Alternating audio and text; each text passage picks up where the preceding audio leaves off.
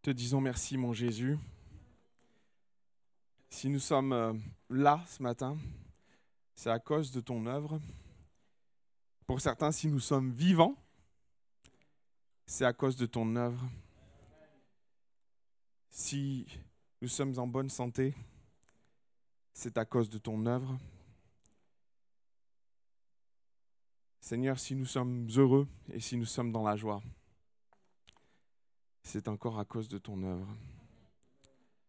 Tellement de raisons de te remercier, Jésus, tellement de raisons de justifier notre présence dans ce lieu, tellement de raisons de se réjouir, tellement de raisons de te dire merci simplement, Jésus. Ce matin, nous te bénissons et nous t'honorons pour qui tu es, Seigneur. Et nous te disons merci pour l'œuvre accomplie. Que ton nom soit loué et béni, Seigneur. Amen. Gloire à Dieu. J'espère que vous allez bien ce matin. On a voulu ce rendez-vous un peu spécial. Vous conviendrez que c'est quand même spécial euh, de vivre la Pâque, de fêter la Pâque.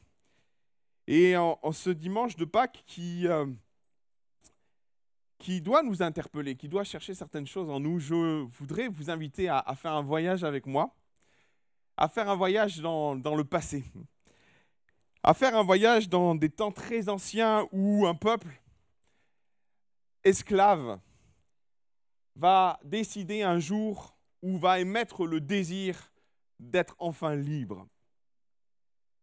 Et c'est vrai que subissant une lourde oppression, ils vont aspirer à ce que ce joug soit brisé, et que ce maître, maître cruel disparaisse de leur vie. Le roi d'Égypte faisait subir au peuple d'Israël de nombreux méfaits, des exactions terribles. Il maltraitait Israël, il opprimait Israël, il assassinait de nombreux enfants. On n'imagine pas la torpeur dans laquelle vivait Israël lorsqu'il vivait sous le joug égyptien. Et on comprend toute la tout le feu qu'il pouvait y avoir et le désir qu'il y avait dans ce peuple de sortir de cette difficulté, de cette misère. On le comprend, on le sent, on le perçoit. Et une chose est extraordinaire, c'est que Dieu va voir la souffrance de son peuple. moi, il y a une chose qui, qui m'interpelle, c'est que par moments, on se sent bien seul dans ce que nous vivons, mes frères et sœurs. Mes amis qui êtes là, par moments, on se sent bien isolé dans ce que nous vivons. Par moments, on a même l'impression que Personne ne sait exactement la souffrance que l'on subit, mais moi j'aimerais vous dire une chose tellement belle, c'est que Dieu voit la souffrance. Et il la voit, il la comprend, il la cerne, il la... Et dans son cœur de Père qui veut prendre soin de chacun d'entre nous, Dieu veut prendre soin de toi ce matin, comme il a pris soin de son peuple qui vivait dans une opprobre. Et Dieu va, dans ce texte-là, va solliciter un homme, il va susciter un sauveur en la personne de Moïse. Et cet homme va devenir un, intermédiaire, un négociateur auprès de, Pharaon. Il va venir négocier la libération d'Israël auprès de Pharaon. On connaît cette histoire par cœur. Le cœur du Pharaon va s'endurcir au fur et à mesure des négociations. Il va falloir. Dix plaies pour voir le cœur de Pharaon fléchir. Moïse va venir auprès du Pharaon, on va dire, voilà Pharaon, si tu libères pas le peuple, il va arriver ceci. L'une des premières plaies, nous la connaissons, c'est le Nil qui va être changé en sang. Pharaon va s'endurcir. Moïse va revenir et cette fois-ci, ça va être des grenouilles qui vont s'abattre sur l'Égypte. Le cœur de Pharaon va s'endurcir et il va refuser que le peuple quitte le pays. Puis ça va être des poux, des temps, les troupeaux vont mourir, des hommes et animaux vont être couverts de furoncles et de pustules. La grêle qui va tomber du ciel en se transformant en feu. Des sauterelles qui vont couvrir la surface de la terre. Les ténèbres. Et on va arriver à cette dixième plaie, terrible sans doute, l'ultime plaie, je pourrais dire, qui va amener le cœur de Pharaon enfin enfin laisser partir ce peuple. Mais comprenez ce qui va se passer. Moïse va venir auprès de Pharaon. Moïse va dire, Pharaon, si tu libères pas mon peuple, ce seront tes, tous les premiers-mets d'Égypte, hommes, animaux qui vont périr. Et le texte dit que c'est vraiment fort ce texte parce que lorsque Pharaon va entendre l'avertissement de Moïse, le cœur de Pharaon va tomber dans une ardente colère. Prenez le texte, une ardente colère. Son cœur va un peu plus s'endurcir. Il va dire non, je ne laisserai pas partir ton peuple. Pendant la nuit, la Bible nous raconte que, en effet, une plaie va s'abattre sur l'Égypte. Et alors que le cœur de Pharaon était endurci, Pharaon va voir tous les premiers-nés premiers mourir. Et c'est à cette plaie que Pharaon va décider de laisser partir Israël.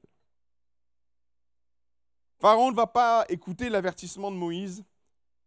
Il va partir dans cette ardente colère et les conséquences vont tomber sur le peuple. Maintenant, Dieu ne, ne voulait pas, en tout cas, tenir pour responsable l'innocent et Dieu va prescrire une chose tellement belle auprès de son peuple. Il va dire à son peuple, à Israël, euh, si le jugement doit tomber sur, sur l'Égypte, ce jugement ne doit pas tomber sur vous aussi. J'ai préparé quelque chose pour vous. J'ai préparé un signe qui fera que la plaie ne tombera pas sur vous. Ce signe, c'était simplement un agneau, il, le dit dans la parole, dans Exode chapitre 12, euh, et il exprime la, chose tellement belle, il veut dire, vous prendrez un agneau, un agneau, vous le préparez, vous récolterez son sang, et ce sang, vous allez le, couvrir, et comme c'est décrit sur cette, sur cette vignette, vous allez en poser ce sang sur les poteaux de la porte et sur le linteau. Aussi, quand la plaie, quand la malédiction va venir auprès de votre maison, la Bible dit que la malédiction passera au-dessus de vous. Et vous serez ainsi préservé de cette plaie. Elle ne vous atteindra pas, vous en serez délivré. Alors cette année, alors que nous fêtons la Pâque quelque part, j'ai trouvé bon de revenir à, au sens même et aux origines de cette Pâque en nous rappelant ce qui est à l'origine de cette Pâque.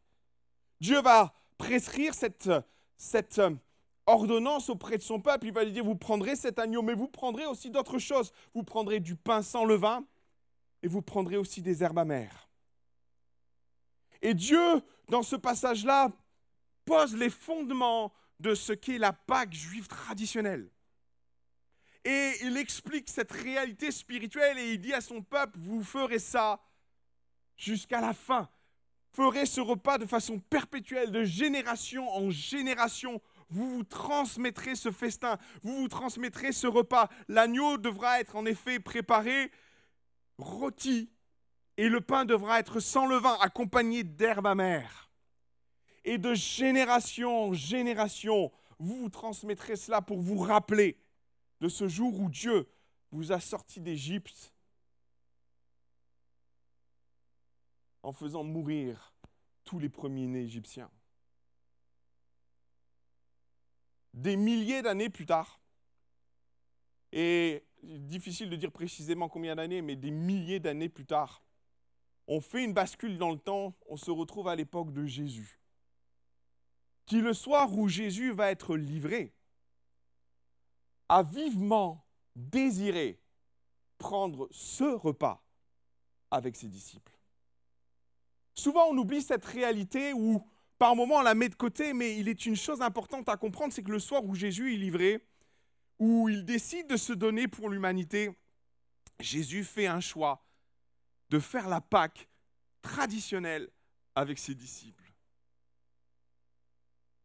sur cette table, ou en tout cas sur ce repas, pendant ce repas, les disciples vont, et Jésus va charger ses disciples de préparer cette Pâque. Et quand il est question de préparer cette Pâque, c'était de préparer tous les ingrédients qui faisaient partie de cette Pâque. Alors en premier lieu, et, vous allez être d'accord, et moi j'aimerais qu'on prenne un temps ensemble pour vivre cette Pâque. Vous voulez bien? L'un des premiers éléments, je l'ai dit, qui doit ressortir et qui doit apparaître, c'est l'agneau. Voyez l'agneau? C'est du véritable agneau, hein, on est d'accord. Rôti. Et Jésus, clairement, lorsqu'il demande à ses disciples de préparer la Pâque, il demande à ce que cet élément soit là parce que c'est l'élément central de la Pâque. On est d'accord? La deuxième chose qui doit apparaître sur la Pâque, si vous m'avez suivi, On va dire les herbes amères? Ok. J'avais pas d'herbe amère. Mais vous comprendrez que c'est de l'herbe. Mais en principe, aujourd'hui, c'est soit de la laitue, mais là, il faut que je rencontre les spécialistes, soit c'est des endives. Le troisième ingrédient de cette Pâque, vous m'avez suivi ou pas? C'est du pain sans levain. Vous en avez dans vos poches. Moi, j'ai pris des cracottes, du blé soufflé, pas de problème. Et on se retrouve avec le plat typique de ce que Jésus a pu partager avec ses disciples. La Pâque que les Juifs ont vécue des milliers d'années à la sortie d'Égypte est littéralement reproduite le soir même où Jésus va être livré. Il avait ce désir, et d'ailleurs je me suis permis de, mettre le texte, si on, on peut l'afficher, Luc, où Jésus dit, ou en tout cas le texte dit, j'ai désiré vivement manger cette Pâque avec vous avant de souffrir. Et il y a un quatrième ingrédient qui n'était pas à l'époque. Euh, il y a des petites évolutions. Mais un ingrédient qui a une signification particulière, on va revenir dessus, c'est que le soir où Jésus a participé à la Pâque, parce que c'était une fête, il y avait du vin. Il y avait du vin. Et chaque fois que les Juifs se réjouissaient, vous avez les noces de Cana, le vin avait une place prépondérante. Et le vin, le soir de la Pâque que Jésus va entreprendre avec ses disciples, il y avait de l'agneau, il y avait des herbes amères, il y avait du pain sans levain, mais il y avait aussi du vin. Parce que c'était la fête. Et parce qu'on se réjouissait. Aussi, voilà le, repas euh, auquel nous sommes conviés, le soir où Jésus va décider de, de prendre la Pâque. Il eut vivement désiré prendre la Pâque avec ses disciples. Et Jésus, lors de cette Pâque, prend le temps d'expliquer les éléments, parce que c'est ça la tradition. Lorsqu'on se réunissait en famille, qu'on vivait la Pâque, l'objectif c'était se remémorer tous ces symboles, se remémorer le pourquoi du comment. Pourquoi les herbes amères? Pourquoi le rôti? Pourquoi le pain sans le vin Pourquoi, bah, pourquoi le vin aussi, quelque part? Et Jésus va détailler sans doute les éléments auprès de ses disciples, parce que c'est ce qui se fait encore aujourd'hui. Hein. On prend le temps d'expliquer la Pâque. Alors, euh, permettez-moi de commencer par les herbes amères. Parce qu'en effet, Jésus va prendre l'exemple, va parler des herbes amères. Et les herbes amères ont une signification particulière dans la tradition juive, mais même dans ce que Jésus vivait et pouvait transmettre, il va parler des herbes amères parce que c'était censé rappeler l'amertume du travail que les Juifs subissaient ou que les Hébreux subissaient sous la main des Égyptiens. Et j'ai posé ce texte, Exode chapitre 1, 14. Ils leur, leur rendirent la vie et notez bien le mot, amer. Et l'amertume devait se retrouver dans le plat de la Pâque, dans le souvenir de ce que de ce qu'Israël a vécu sous les pressions égyptiennes. Mais maintenant, au travers de ces symboles, Jésus est en train de faire quelque chose de nouveau, glisser une autre, une autre idée de la Pâque, une autre conception de la Pâque. Parce que il est une réalité qui doit nous parler à nous, parce que nous ne sommes pas sous le joug des Égyptiens, heureusement. Nous ne sommes plus euh, esclaves des Égyptiens. Mais Jésus est en train d'introduire une autre réalité, mais qui est beaucoup plus spirituelle, qui est en clin avec ce que nous vivons, avec notre être intérieur. Jésus est en train de parler d'une autre forme d'esclavage. Lorsqu'il entreprend cette Pâque, il est en train de, de parler d'une autre forme d'esclavage beaucoup plus subtile, mais tout aussi puissante. Il parle de l'esclavage en lien avec le péché. Et finalement, dans, ce, dans cette Pâque, il voulait entreprendre cette Pâque parce qu'il est en train d'entreprendre quelque chose de nouveau. Il est en train d'amener une nouvelle Pâque avec une nouvelle dimension. Et il est en train d'expliquer une autre réalité. Si l'Égyptien n'est plus là, le péché, lui, est là.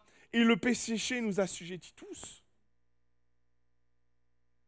Paul va dire une, une, chose importante par rapport au péché dans, dans Romains chapitre 7, 7, 19.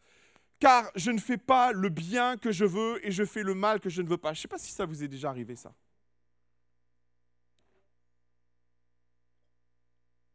Par moments, on fait des choses et puis on se dit, mais pourquoi j'ai fait ça? Pourquoi j'ai dit ça? Pourquoi j'ai réagi comme ça? J'aimerais vous présenter la puissance du péché dans nos vies. Par moments, on n'en prend jamais conscience. On vit avec et on s'interroge peut-être sur les raisons qui nous poussent ou pas, mais j'aimerais vous donner une raison à ce que nous pouvons vivre, à ce que Paul a pu vivre. C'est qu'en nous, il y a une puissance qui agit et qui nous pousse à faire le mal alors qu'on veut faire le bien. Ça, c'est le péché en nous. Et la Bible parle du péché, déclare que finalement nous sommes tous pécheurs, tous privés de la gloire de Dieu. Et nous sommes tous assujettis aux conséquences du péché.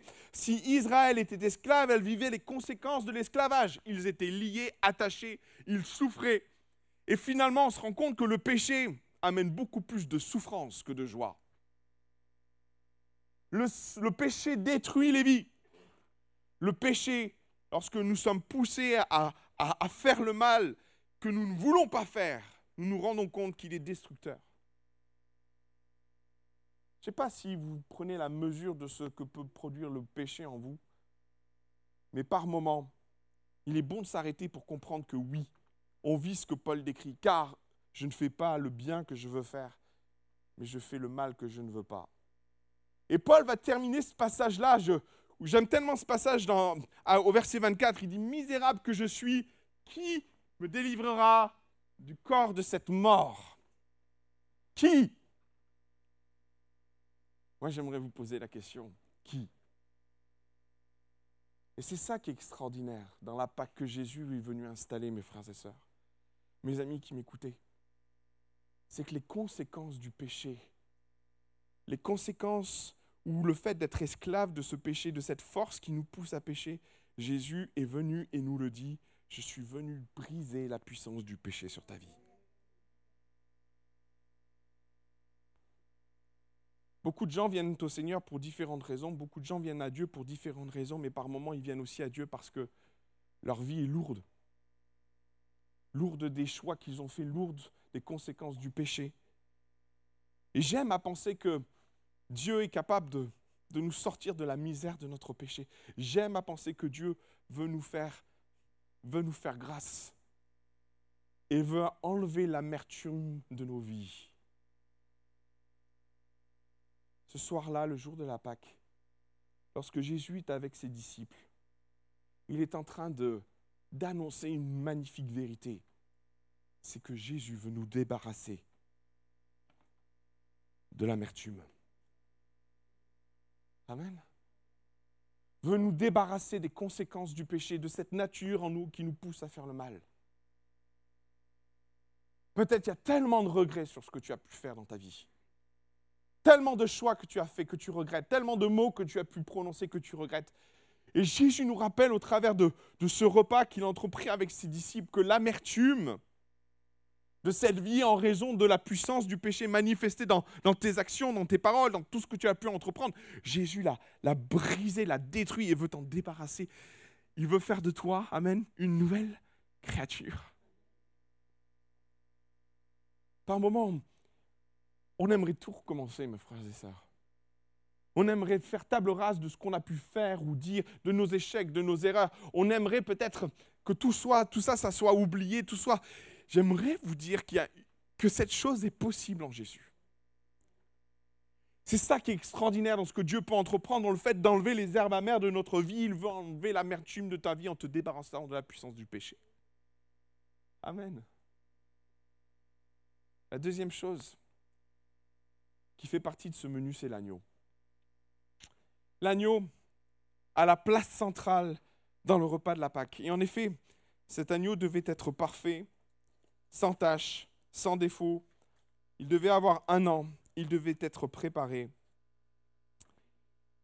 Et Jésus, dans ce repas, rappelle la réalité de cet agneau, rappelle l'importance de cet agneau, parce que cet agneau, le sang de cet agneau, va permettre au jugement, à l'ange de la mort qui passait sur, l'Égypte, de passer au-delà et au-dessus. Il y a quelque chose de très beau étymologiquement, parce que euh, le, le, mot qui est, qui est employé en, en, hébreu, euh, Pessar, euh, et qui va devenir la Pâque. Il y a, un mot intermédiaire, euh, Pacha, Pacha, en, latin pour, pour ceux qui, qui, veulent approfondir la question, et qui va devenir notre Pâque.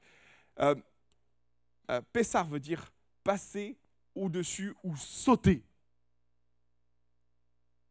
Il y a quelque chose d'extraordinaire dans, dans ce passage-là où, où la mort passait rôder dans, les rues en, Égypte. Et lorsque la mort arrivait auprès d'une maison où il y avait le sang autour des linteaux, la, la mort passait au-dessus, elle sautait au-dessus et elle allait plus loin. Jésus est en train d'écrire une nouvelle foi, une nouvelle histoire, est en train d'écrire une nouvelle Pâque, est en train d'instituer une nouvelle Pâque. On part de la Pâque ancienne pour arriver à une Pâque nouvelle, mais les points de convergence sont tellement nombreux parce que cette ombre qui passe sur l'Égypte, elle va passer dans ce monde sur chaque personne, sur chaque individu. Cette ombre va passer parce que la, la Bible parle de ça. Elle exprime des, réalités spirituelles tellement importantes pour ceux qui sont dans le péché, ceux qui vivent dans le péché. La, Bible dit que tous ceux qui sont dans le péché ben, sont voués à la mort. Il y a une condamnation. Si on peut avancer dans, dans les vignettes, je te prie. Et arriver au... Voilà. Romains chapitre 6, verset 23, car le salaire du péché, c'est la mort. Et on retrouve cette cette plaie qui s'abat sur l'Égypte, elle va s'abattre sur toute l'humanité. Et, si le péché est trouvé, alors c'est la mort. Mais Jésus nous dit, ou en tout cas Romain dit dans Romains chapitre 6, verset 23, mais le don de Dieu, c'est la vie éternelle en Jésus notre Seigneur. Et ce don-là, ce n'est pas un agneau immolé, c'est Jésus-Christ.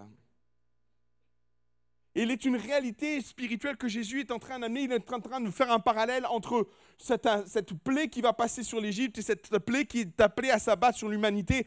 Et cette plaie, lorsqu'elle va s'abattre, elle va toucher beaucoup de gens. Mais Dieu n'a pas voulu laisser l'humanité prisonnier de son péché, prisonnier des conséquences du péché, prisonnier de la mort. Dieu a prévu une sortie de secours pour l'humanité. Et c'est l'agneau de Dieu, c'est Jésus. Aussi, quand la mort passera, et c'est ça qui est beau. Quand la mort passera, viendra à notre porte, à la porte de notre corps, de cœur, la mort sautera au-dessus de nous. Amen. Et c'est pour ça qu'on parle de la Pâque chrétienne, parce que la mort est là, elle rôde aussi. Mais là encore, pour nous qui sommes en Christ, la Pâque chrétienne revêt un autre sens ou un sens un peu plus subtil. Cette mort viendra et elle nous passera au-dessus. Il n'y a point de condamnation pour ceux qui sont en Jésus. Amen. Il est une réalité spirituelle à comprendre, c'est que Jésus, lors de cette Pâque, fameuse Pâque, où il est en train d'instituer quelque chose de complètement nouveau, Jésus est en train de nous faire comprendre que l'agneau parfait, nous n'avons plus à le fournir, puisque lui s'est donné. Et de notre Pâque à nous, l'agneau en est dépourvu, parce que Jésus s'est donné. Il est devenu notre sacrifice parfait. Il est devenu celui qui s'est immolé pour notre péché. Il est devenu celui dont on a recouvert les linteaux de nos vies, le linteau et les poteaux de nos vies, qui fait que la mort, en s'approchant de nous, va sauter au-dessus de nous. Amen. Nous sommes libérés de la puissance du péché. Ok. Alors que reste-t-il? Si Jésus s'est occupé des herbes amères, si Jésus s'est occupé de l'agneau, il reste sur cette table deux choses en fait. Et c'est sans doute ce qui restait à la fin du repas, lorsque Jésus va se retrouver avec ses disciples. Il restait sans doute du vin, il restait du pain. Et la Bible nous dit qu'après avoir mangé, fini l'agneau, fini les herbes, Jésus prit du pain. Il restait du pain sur cette table. Le pain a plein de significations et sans doute que Jésus leur a parlé du pain. Parce que le pain, le pain sans levain avait une signification particulière parce qu'il devait partir vite. Et parce qu'il devait partir vite, ils n'avaient pas le temps de voir le pain lever. Aussi, le pain était sans levain, pas besoin parce que pas le temps. Mais c'est aussi, et ça traduit une image tellement importante pour nous qui sommes enfants de Dieu chrétiens, c'est que euh, il faut se préparer à partir, mes amis. Soyons prêts à partir. Jésus revient bientôt. Il y a cette première dynamique de ce que nous sommes appelés à vivre et qui est dans notre attente et dans notre vie. Mais le pain sans levain nous rappelle cette réalité. On est des pèlerins sur cette terre. Jésus revient. Il vient chercher son Église. Soyons prêts.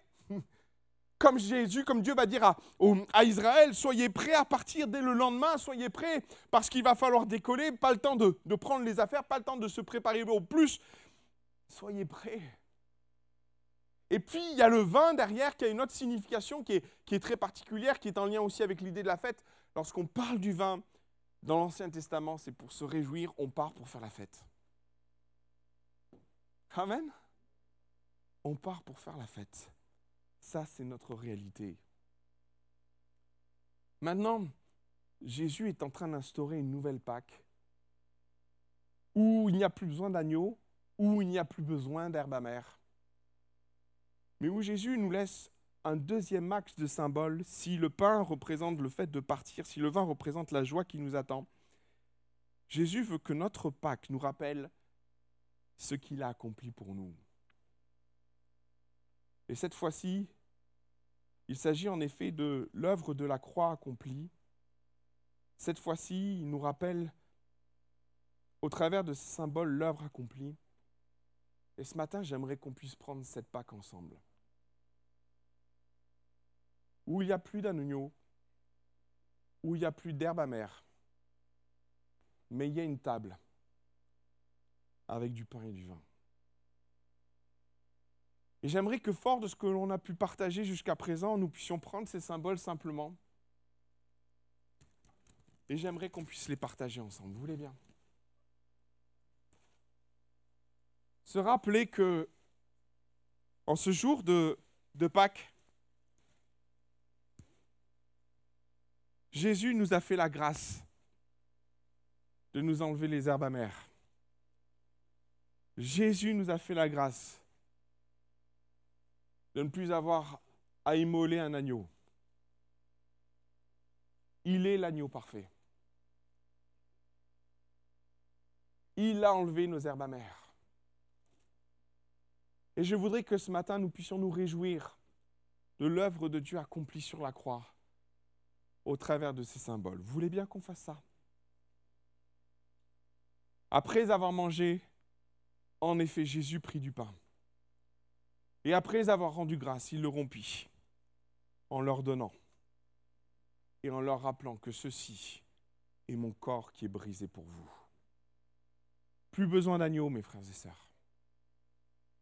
Plus besoin d'agneau. Nous avons l'agneau éternel, l'agneau de Dieu qui ôte le péché de l'humanité. Merci mon Seigneur pour l'œuvre de la croix. Merci mon Jésus de t'être chargé de nos infirmités, des conséquences du péché dans nos vies. Merci parce qu'au travers de, de, ton corps et des coups que tu as reçus, tu as pris la condamnation, mais tu as pris aussi les conséquences du péché dans nos vies. Nous nous rappeler au travers de ces symboles l'œuvre accomplie de la croix. Merci mon Jésus. Prenons le pas ensemble.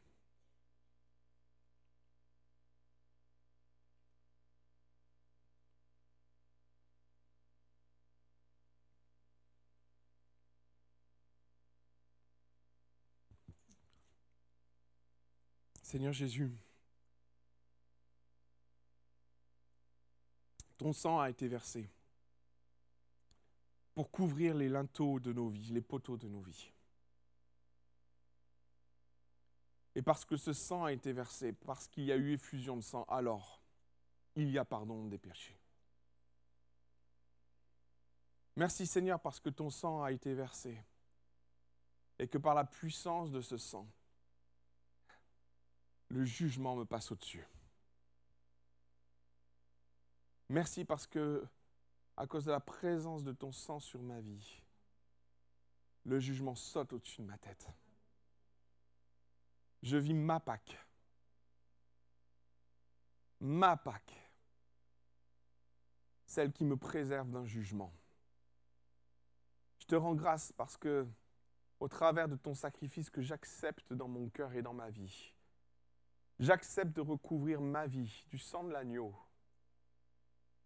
Mon jugement ne tombe plus sur moi. Mais tu as pris mes fautes, tu as pris mon péché. Tu es devenu ma victime expiatoire, celle qui prend mon péché, celle qui prend mon jugement. Aussi, quand la mort vient à ma porte, je ne crains aucun mal tu passes au-dessus de moi. Merci mon Jésus pour la vie éternelle. Merci mon Jésus pour le pardon des péchés. Prenons le vin ensemble.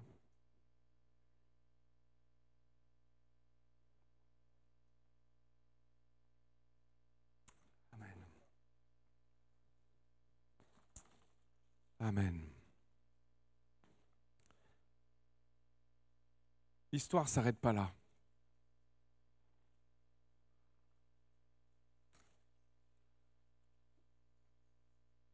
L'histoire ne s'arrête pas là, elle ne peut pas s'arrêter là. Est-ce que vous êtes d'accord avec moi? Parce que oui, Jésus est devenu notre victime expiatoire, il a pris notre péché, il est mort sur la croix. Mais voilà que la suite se prolonge et doit continuer parce qu'on ne peut pas en rester là. Si on peut passer la vignette suivante, je prie. Jean chapitre 20, verset 1er, le premier jour de la semaine, Marie de Magdala se rendit au sépulcre dès le matin, là où Jésus avait été placé. Et comme il faisait encore obscur, elle vit que la pierre était ôtée du sépulcre. Si on en reste là, c'est triste. Hein. on continue.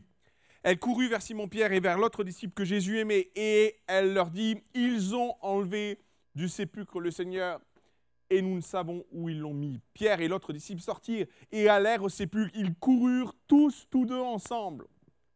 Mais l'autre disciple courut plus vite. C'est Jean, hein, on est d'accord. Hein Jean, jeune gaillard, qui court plus vite. Et il courut plus vite, il arriva le premier au sépulcre. S'étant baissé, il vit les bandes qui étaient à terre. Cependant, il n'entra pas. Simon-Pierre, qui le suivait, arriva et entra dans le sépulcre. Il vit les bandes qui étaient à terre et le linge qu'on avait mis sur la tête de Jésus, non pas avec les bandes, mais plié dans un lieu à part. Jésus a fait le ménage avant de partir. C'est étonnant cette histoire. Hein Alors l'autre disciple, Jean, écoutez, c'est tellement important ça. Alors l'autre disciple, qui était arrivé le premier au sépulcre, entra aussi et il vit et si on en reste là, on passe à côté de l'essentiel. Et il crut. Ce matin, on peut prendre l'histoire de Jésus comme une fable, comme quelque chose qui a été raconté il y a deux millions d'années, deux mille ans d'années, comme quelque chose qui est tellement éloigné, comme quelque chose qui fait partie des, des mythes et légendes qu'on pourrait entendre, où on pourrait décider d'entendre ce que ces hommes et ce que ces femmes ont pu vivre et de croire ce qu'ils ont dit? Parce que pour vivre ce que Dieu a à nous donner, il faut croire dans cette Pâque, il faut croire dans ce que Jésus a pu accomplir, il faut croire que Jésus a donné sa vie, il faut croire que Jésus est mort sur la croix pour que la condamnation vienne à nous, mais nous passe au-dessus. Il faut croire dans cette réalité de la foi, croire dans ces réalités, dans ces fondements spirituels, pour en apprécier toute sa juste mesure, pour apprécier le fait de vivre les herbes amères qui disparaissent de nos vies, pour apprécier le fait que Jésus devient l'agneau de Dieu qui ôte le péché d'humanité et qui fait de nous des enfants et des filles de roi. Il faut croire pour que ça aille plus loin. Sans cela, ça n'a pas de sens, ça n'a pas d'utilité. Sans ça, ça s'arrête à, à, la porte de notre cœur. C'est un mythe, c'est une légende. Mais c'est pas ce que Dieu veut. Dieu veut que nous puissions croire dans la venue de son Fils et dans l'action de la croix, dans ce que Jésus a pu entreprendre, parce qu'autrement, tout cela ne sert à rien. Et on devient des religieux, on passe à côté de ce que Dieu veut nous amener à vivre, parce que vivre le fait que Dieu enlève les herbes amères de vos vies, c'est quelque chose d'extraordinaire. Vivre la nouvelle naissance, mes amis, c'est quelque chose de surprenant, parce qu'on se voit changer. Je sais pas, je pense que je pourrais demander à plein de personnes qui ont vécu la nouvelle naissance, on se voit changer, on ne l'explique pas. Quand Dieu enlève les herbes amères de notre vie, ça prend du sens parce qu'on ne comprend pas ce qui se passe. On voit le Seigneur intervenir. Là où il y avait de la tristesse, il met de la joie. Là où il y avait le péché, il met la sainteté. Là où il y avait des problèmes, Dieu règle les choses. Quand Dieu enlève les herbes amères, c'est extraordinaire. Et ça ne peut pas rester un mythe ou une légende, quelque chose, il faut croire croire que Dieu peut enlever les herbes amères de ta vie. Maintenant, ça peut aller encore plus loin parce que Dieu peut enlever simplement les herbes amères de ta vie. Mais Dieu ne veut pas rester là. Dieu veut te donner la vie éternelle et te donner l'assurance de ton salut.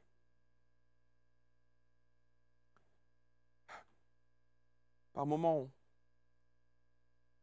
face à l'éternité, beaucoup de gens se questionnent sur ce qui les attend derrière, sur ce qui va arriver derrière, sur ce qui doit se passer. Certains même angoissent à l'idée même de mourir, de ce qui peut les attendre derrière. Mais Dieu, quand Dieu met cette assurance de notre salut, on n'a plus peur de la mort. On n'a plus peur de la mort, on n'a plus peur de ce qui nous attend derrière, parce que nous savons que notre, inscrit, notre nom est inscrit dans le livre de vie aussi. Le jugement, quand il approchera de nous,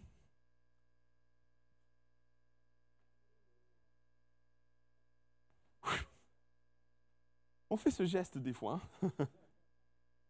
Mais c'est tellement vrai avec la Pâque, mes frères et sœurs. Ça nous passe au-dessus. Cette assurance que notre nom est inscrit dans le livre de vie, c'est l'assurance qu'après la mort, Dieu nous accueillera et nous dira rentre dans la joie de ton maître. Bon et fidèle serviteur. C'est l'assurance que nous avons une place dans le ciel et que Jésus nous y a préparé une place. Tout ça n'a de sens que si on voit et surtout si on croit. Et j'aimerais rappeler cette réalité parce que la foi n'est pas simplement une question d'entendre, mais c'est aussi une grande question de croire. C'est la question entière de ce que Dieu nous appelle à vivre, c'est la foi de croire dans ce que nous ne voyons pas, et j'aime ce passage tellement il est fort où Jean, sans voir Jésus ressuscité, va croire. Et la foi, c'est croire dans ce que l'on ne voit pas. Et cette capacité de, dire ces réalités, de faire de ces, de ces éléments une réalité spirituelle dans nos vies, c'est ce que j'aimerais t'appeler à faire ce matin. À pas simplement laisser ces symboles rester des symboles, mais leur donner l'envergure qu'ils doivent prendre dans ta vie au travers de ce que la foi te donne d'entreprendre. Sur cette table, il n'y a plus d'herbe amère parce que Jésus veut s'en débarrasser. Sur cette table, plus besoin d'agneau parce qu'il est l'agneau parfait. Il est devenu cet agneau et si tu acceptes Jésus comme victime expiatoire, si tu acceptes que Jésus prenne ta place, s'occupe de ton péché, alors oui, la condamnation passera au-dessus de toi. Et tu vivras la Pâque chrétienne comme nous sommes censés la vivre et appelés à la vivre. Et plus encore, tu feras ces symboles des réalités pour toi, pour ton cœur, pour ta vie, en acceptant Jésus comme ton sauveur personnel, comme celui qui veut prendre soin de ton âme, qui veut changer ton cœur et faire de toi une nouvelle créature. Ce matin, je voudrais que cette Pâque ait du sens. Je voudrais que cette Pâque ait du sens. Et que nous puissions vivre en voyant et simplement en croyant à l'œuvre de Jésus accomplie sur la croix. Maintenant, il n'est plus sur la croix et c'est ce que ce texte veut dire. Et permettez-moi de conclure avec ça parce que c'est tellement important de comprendre que derrière ce passage se cache l'une des plus grandes victoires de Jésus remportées. Il a vaincu la mort. Personne n'a déplacé son corps ce jour-là. Personne n'a cherché à faire croire qu'il était vivant parce qu'il était vivant. Et aujourd'hui, nous fêtons certes une partie de, l'œuvre accomplie sur la croix, mais nous fêtons aussi et surtout sa résurrection, puisque le premier jour de la semaine, c'était dimanche. Jésus est ressuscité. Et l'une des raisons à ça, c'est que Jésus n'était pas soumis au péché, il était parfait en toutes choses, et parce qu'il était parfait, il ne pouvait pas subir la mort. Les Romains ont tenté de tuer Jésus. Mais vous savez, c'est comme un ballon qu'on essaie de retenir, qu'on essaie d'amener au plus profond d'une piscine. Dès que vous le lâchez, il remonte à la surface. C'est exactement pareil avec Jésus. Tôt ou tard, Jésus prend le dessus et remonte. Et la mort, j'aime tellement ce texte qui dit que la mort n'a pas pu retenir Jésus. C'est exactement ça. On a essayé de, de, couler Jésus au plus profond d'une piscine, mais Jésus est remonté. Et plus on enfonce, plus il est puissant à remonter. Moi, j'aimerais vous dire que Jésus a vaincu la mort et qu'il est ressuscité. Et ce jour-là, lorsque Jean a vu le tombeau vide, il a cru que Jésus était ressuscité ce jour-là. Et ce matin, j'aimerais laisser cette pensée sur ton cœur que la Pâque, c'est rappeler la mort de Jésus, mais c'est aussi rappeler sa résurrection. Jésus est vivant. Jésus est présent dans ce lieu. Et si tu crois, il peut changer ta vie. Si tu crois, il peut changer ta vie. Vous l'avez bien compris quelques instants Seigneur mon Dieu, on te bénit, on te rend grâce pour l'œuvre de la croix. On te rend grâce, mon Dieu, parce que ce jour-là, sur la croix, tu as brisé la puissance du péché qui nous rendait esclaves. Et Seigneur, le mal qu'on ne veut pas faire et le bien qu'on aimerait faire deviennent réalité en nous. Nous sommes capables de faire le bien que nous voulons faire. Et nous ne faisons pas le mal que nous ne voulons pas faire. Ça, c'est l'action du Saint-Esprit en nous. Je te rends grâce pour cette action. Je te rends grâce pour cette puissance que tu as mis dans nos cœurs. Je te rends grâce d'avoir brisé la puissance du péché. Je te rends grâce d'avoir retiré les herbes amères. Merci mon Jésus parce que nous n'avons plus de sacrifice à offrir tu t'es offert une bonne fois pour toutes et ton sacrifice reste une action perpétuelle dans nos vies. Merci mon Jésus parce que ce sang couvre nos vies. Au sens figuré bien sûr, mais il couvre nos vies spirituellement. Et quand le jugement viendra, Seigneur, il passera au-dessus de nos têtes. Je te rends grâce parce que c'est la plus belle victoire que tu as pu remporter pour nos vies. Maintenant, mon Seigneur, je veux célébrer la plus belle victoire remportée sur le péché, ta résurrection, Seigneur. Je veux célébrer Jésus ressuscité au milieu de nous. Je veux glorifier l'action de notre Dieu. Je veux glorifier l'action de Jésus dans les cœurs. Pour celui qui croit, pour celui qui croit, il y a de l'espoir ce matin.